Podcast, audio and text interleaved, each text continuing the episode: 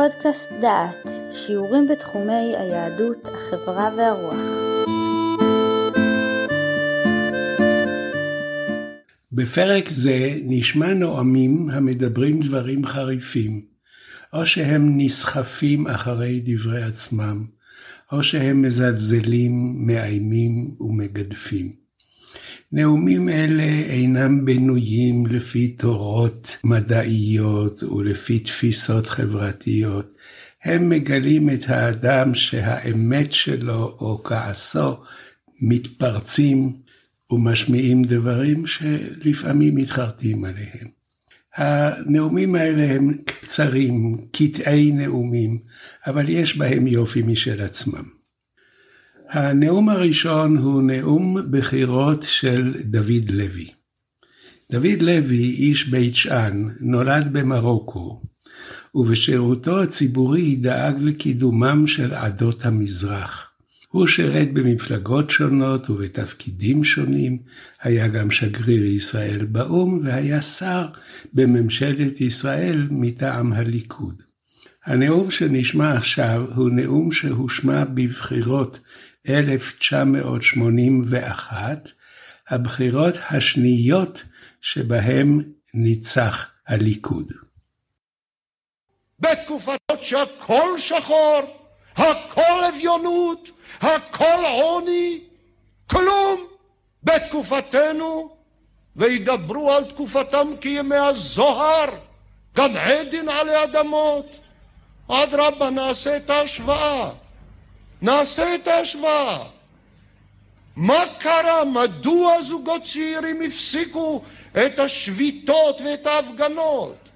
מדוע, איך קרה שמשפחות ברוכות ילדים לא יוצאים עוד ומבעירות את הצמיגים ואין פלישות? בגלל העיניים היפות של מישהו? או בגלל שיש תשובות ומאמינים בדרך? אשר לפועל בישראל המציגים אותו מפלגת הפועלים ויש להם שמות למכביר. זו המאוחדת וזו המפולגת וביחד מערך לשאול כל פועל בישראל ואני עושה זאת במפגשים ואני נפגש את ההשוואה טוב לו היום או בתקופת המערך מה שהוא יכול להרשות לעצמו היום יכול היה להרשות בתקופת המערך?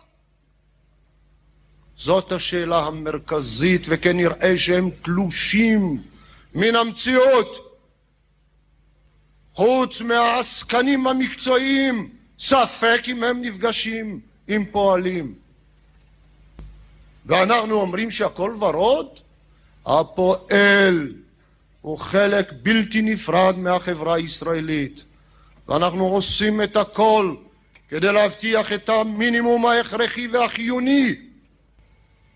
אם נדע לומר לעם את האמת מהו המצב לאשורו מדוע אנחנו רוצים את אמונו? הממשלה הזאת על אף כל הקשיים והחולשות תתייצב אל מול הבוחר בקומה זקופה, בחיל גדול ורב, אשר יישא את ניצחון הדמוקרטיה, את ניצחון האמת, את ניצחון העשייה מול דיבורים. ואם נרצה, נצליח. ועכשיו אנחנו עוברים לשתי פליטות פה של שני אישים. שמעון פרס ומוטה גור. הנאום של פרס הוא נאום קצר או קטע מנאום. הוא נכנס להיסטוריה בשם נאום הלוזרים. הסיפור היה ששמעון פרס אה, הפסיד בבחירות פנימיות ולאחר מכן הוא נאם, ובתוך נאומו הוא שאל, אני לוזר אני? לוזר מפסידן. והוא נענה בקריאות, כן, נשמע את הדברים. היה אבוד, נרתמתי לא מכיר שום פרס. אחר כך אני שומע את חבריי אומרים פרס הוא לוזר. אני הפסדתי. 1977 אני הקמתי את נאש, אני צירפתי את המפד"ל. אם זה הכן שלכם, אז אין תוכנכם סיבוכם.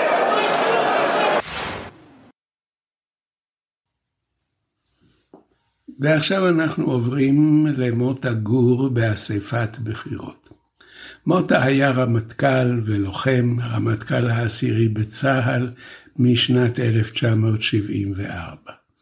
פיקד על הקרב על ירושלים, ובכללו על הקרב על גבעת התחמושת, קרב שלימים נזקף לחובתו בשל הנפגעים הרבים שהיו בקרב זה. לאחר שהשתחרר היה חבר כנסת ושר מטעם המערך. באספת בחירות לכנסת העשירית נסחף בדבריו, וקרא לתומכי הליכוד שקראו מולו בגין, בגין, ואמר כך, נדפוק אתכם כמו שדפקנו את הערבים, וכמו שלהם לא עזרו הצעקות ודפקנו אותם, גם לכם לא יעזרו הצעקות ונדפוק אתכם. נשמע את הדברים.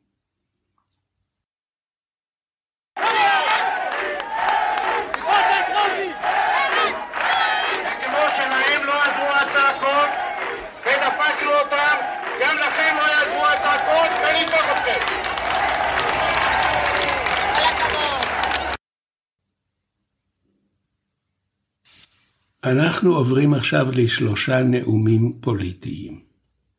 הנאום הראשון הוא נאום של מנחם בגין נגד הלמוט שמיט.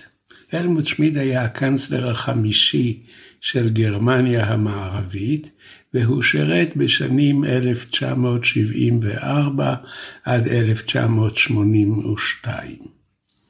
בעברו הוא היה חבר במפלגה הנאצית, אבל הוא נחלץ מזה, והוא היה קאנצלר בגרמניה המערבית החופשית.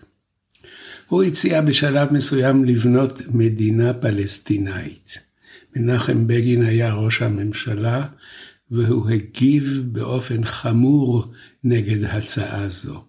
אנחנו נשמע את נאומו של מנחם בגין. אנחנו גם uh, צריכים לדעת שטוענים שהדבר הזה גרם ליחסים קרים בין גרמניה לישראל. אבל בגין היה מודע לסיכון הזה, והדברים נמצאים בתוך נאומו. אדון שמיט, צ'נסלר, נו, תסלחו לי רבותיי, אני באתי מן המחתרת הלוחמת, אני לא מפחד מפני אף אחד, אני אומר לו את האמת בפניו. אין לי שום סיבה לפחד. אנחנו ראינו את המוות לעינינו כל יום. אז כשהוא אומר דברים כאלה, אני לא אשיב לו? אינני יודע מה שקרה עם עמי, אינני יודע מה שקרה עם משפחתי, אינני יודע מה שקרה עם אחותיכם ואחיכם? מה, אינני יודע? הוא אחרי כל אלה יאמר לנו תקימו מדינה פלסטינית? כלומר, תעמידו את שלושת מיליונים וחצי היהודים בארץ ישראל בסכנת מוות וכיליון ואני לא אשיב לו? לא שיבותי לו. כמו שצריך ידידי. אני לא מוותר אפילו על מילה אחת ממה שאמרתי. ואם יש כמה יפי נפש שככה החלו לעקם את האף שלהם יהיה להם אף עקום.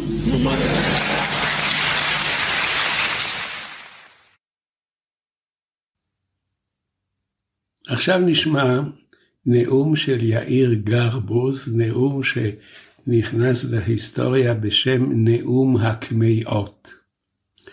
נאום זה הוקרא מן הכתב, ככה שאי אפשר היה להתחמק ולומר שהדברים נפלטו או לא היו מתוכננים.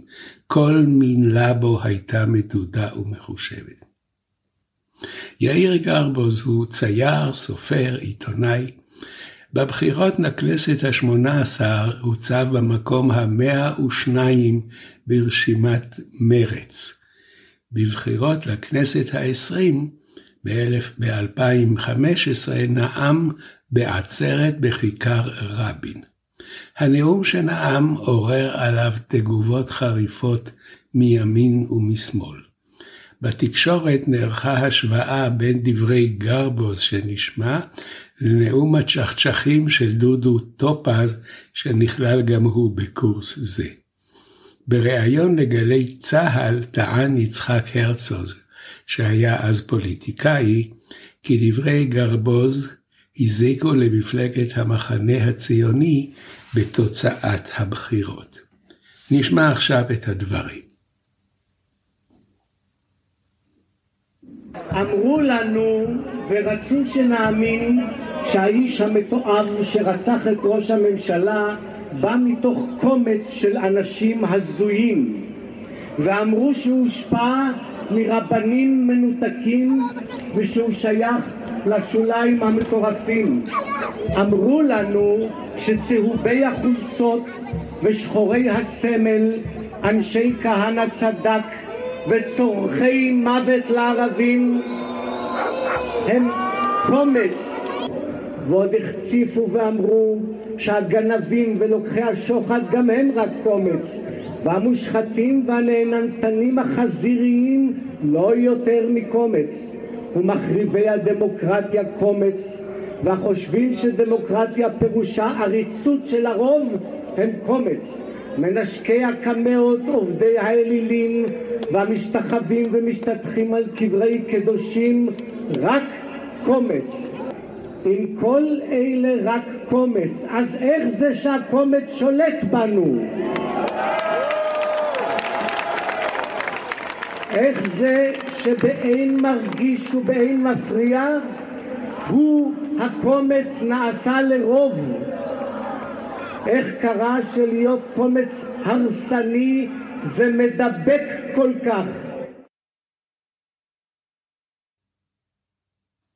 עכשיו אנחנו נשמע נאום בחירות של בגין לקראת סוף הקדנציה הראשונה שלו. הוא מדבר על שלטון מפא"י. מי שלא נולד אז, אז אני אסביר. מפא"י היא הגלגול הראשון של מה שעכשיו קרוי מפלגת העבודה. הוא דיבר על פרוטקציה שפסקה, על הסכם עם ירדן ועל ירושלים. נשמע את דבריו. מעניין מאוד, אופייני מאוד. בארבע השנים האחרונות נעלמה מארץ ישראל המילה פרוטקציה.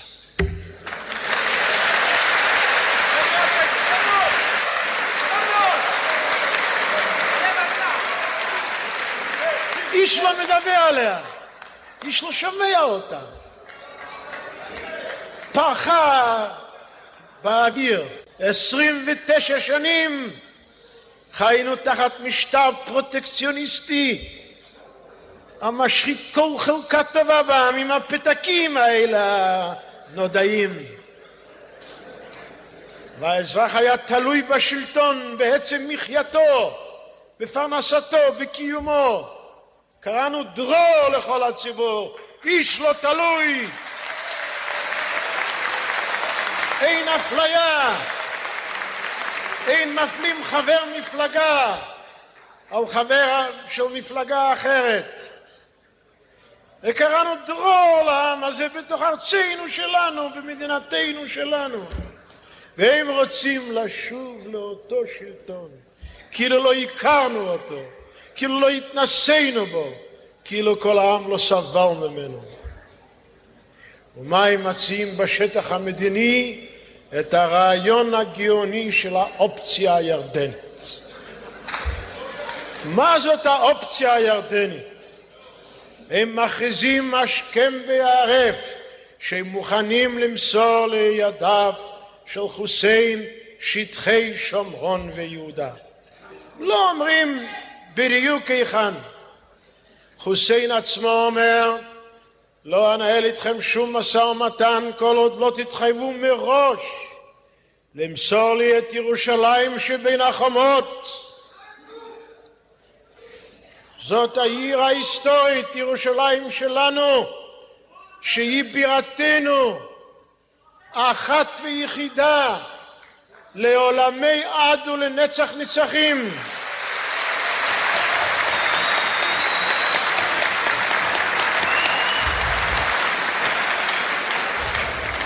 ואת כל השטחים שביהודה ובשומרון עדי הגבול שהיה קיים עד 4 ביוני 1967 והגבול היה נקרא הקו הירוק ואני יכול לבשר לכם בכל הפשטות שהקו הירוק אף הוא נעלם, איננו, אינו קיים, אינו שריר, לא ישוב עוד לעולמים.